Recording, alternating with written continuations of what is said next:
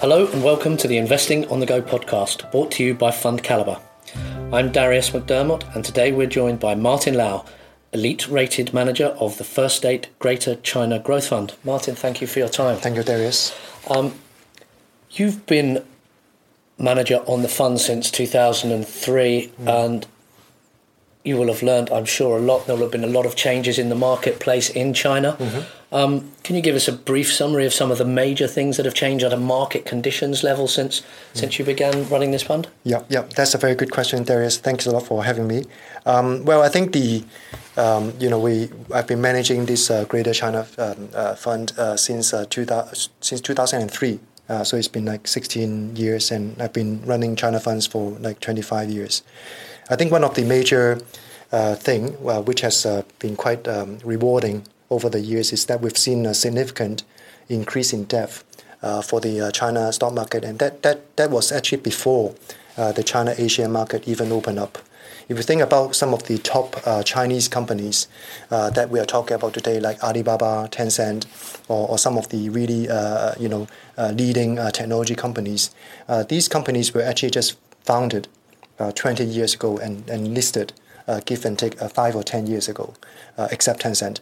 Uh, but then, you know, since over the last, um, you know, uh, fifteen years, we've seen a significant uh, increase in the market depth, the number of companies uh, that investors like us uh, can choose from. And as bottom-up investors like us uh, at First State, uh, this is actually a very important uh, thing.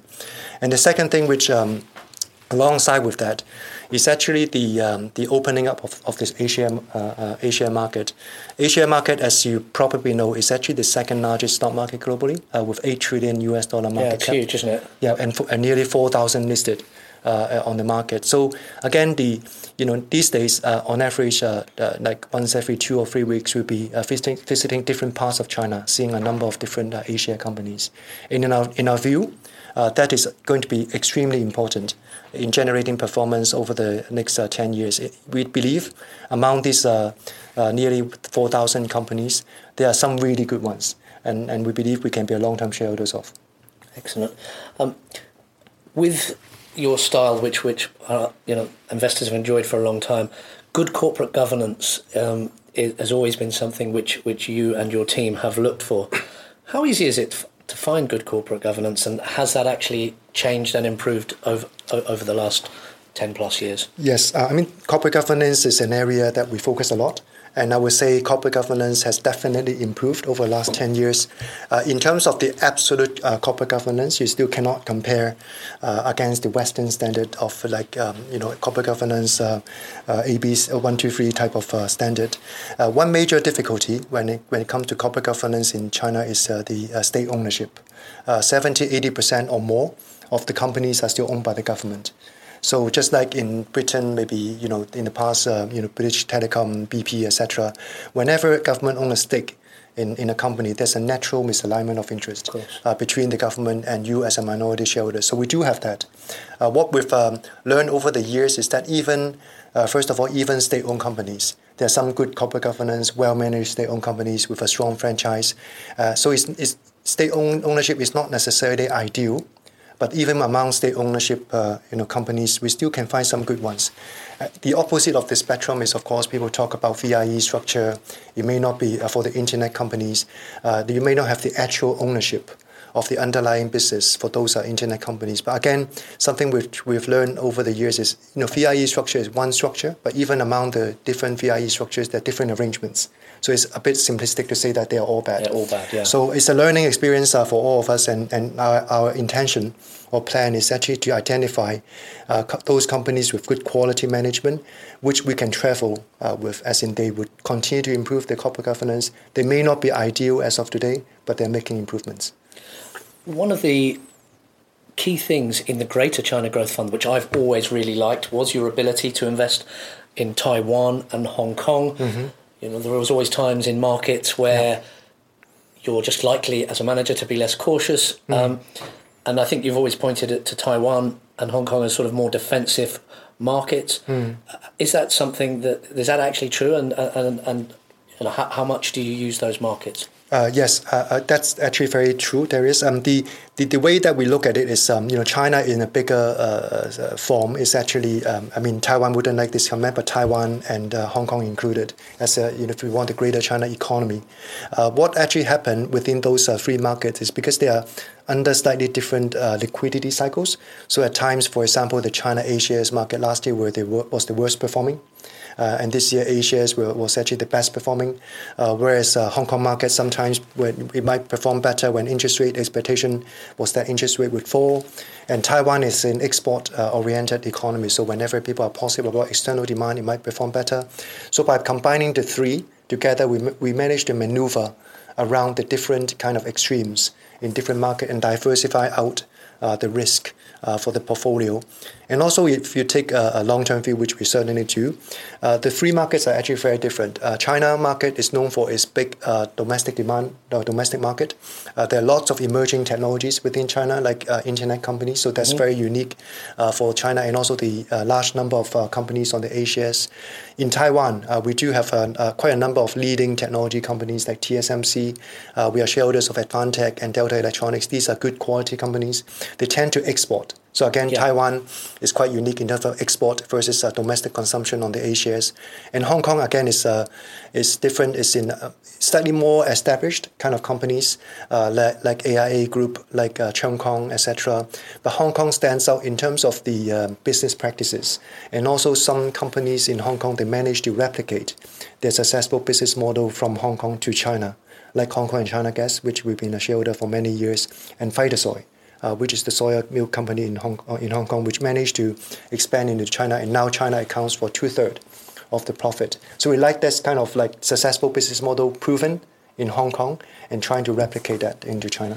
Yeah, and we, we've touched briefly on China A shares and corporate governance, but the A shares are being now included in more of the M S C I global indices. Mm-hmm. Is that making a difference, and how much of your Greater China Fund do you commit to, to the A share market? Yes, uh, that's a, a good uh, question.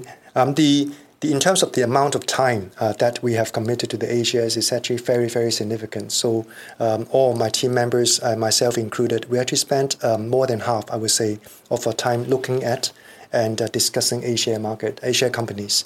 Uh, we may not have that amount of money invested into the A-shares because normally it takes uh, some time for us to convince ourselves on the corporate governance, on the quality, et cetera.